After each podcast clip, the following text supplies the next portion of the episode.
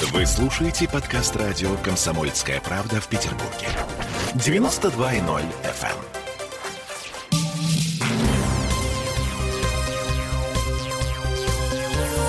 Темы дня.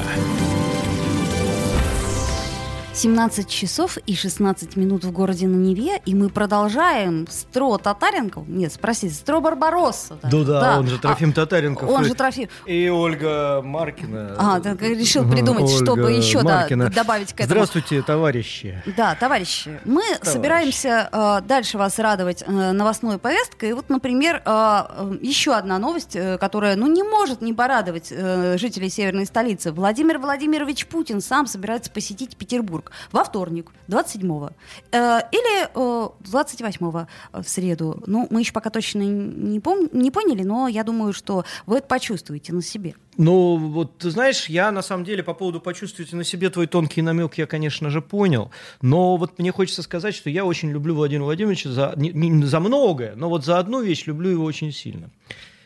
Э, я жил при, да, я жил при Горбачеве, при Ельцине и так далее. При всех перекрывали город, были жуткие пробки. Вот когда сам Владимир Владимирович приезжает в Питер, обычно все как-то обходится. Так, вот то есть ты обещаешь, завтра и послезавтра все будет вот просто гладко, не так, как с мотоциклистами в эту субботу. Я думаю, что лучше, чем с мотоциклистами однозначно. Полтора часа я простояла на Староневском, а не понимаешь, что происходит. Про мотоциклистов потом как-нибудь тебе расскажу. У меня была с ними веселая история. А давай э, все-таки мы это вернемся, собственно, почему у нас вообще э, такой праздник-то? Потому что завтра, 27 апреля, день российского парламентаризма. Mm-hmm. В Таврическом дворце должно состояться заседание Совета законодателей. И его проведут спикер Госдумы Вячеслав Володин и глава Совета Федерации Валентина Матвиенко, о которой мы все время в нашем городе вспоминаем с нежностью. Вот лично я вспоминаю всегда – Э, с стихами уровня Петрары Валентины Матвиены. Ну, это вот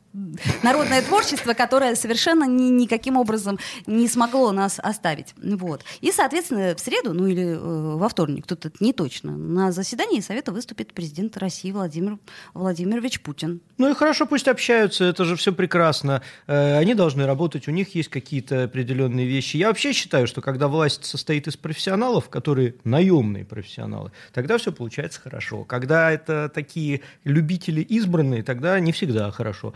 Поэтому я больше сторонник такой вот наемной власти. Так, так, так, подожди, поподробнее об этом. То есть э, тебе что, вообще э, парламентаризм в России и в частности в Петербурге не близок? А он мне не то чтобы не близок, я считаю, что это забава такая, забава из 90-х к нам перешедшая сюда. Потому что мое глубочайшее убеждение, что вот как ты не выбираешь себе врача, который должен резать тебе аппендицит, а доверяешь специалистам, так и... Э, а что, управлять государством легче, чем резать аппендицит?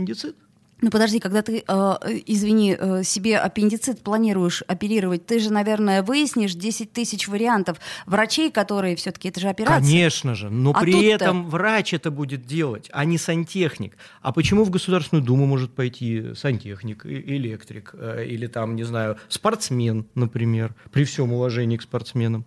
А, то к электрикам у тебя нет уважения. Не-не-не, у меня ко всем, вот все работы хороши, э, выбирай так, на я, вкус. Да, я поняла тебя. То есть есть э, определенный институт, и он должен, так сказать, Конечно. быть соблюден. Вот смотри, все очень просто. Тебе нужно закрыть какой-то вопрос, например, юридический. Ты должен э, нанять специалистов, которые придут и сделают. Это должны быть лучшие в стране специалисты. Но специалисты и наемные, которые будут четко знать, контракт выполнил, денежку получил, задачу выполнил, KPI свой условный, преснопамятный, пресловутый KPI выполнил, свободен. В следующий раз тебя наймут снова, если ты хорошо выполнил. Я вот помню, очень хороший анекдот был в советское время. Как подумаю, какой я инженер, так и к врачу не хочется идти.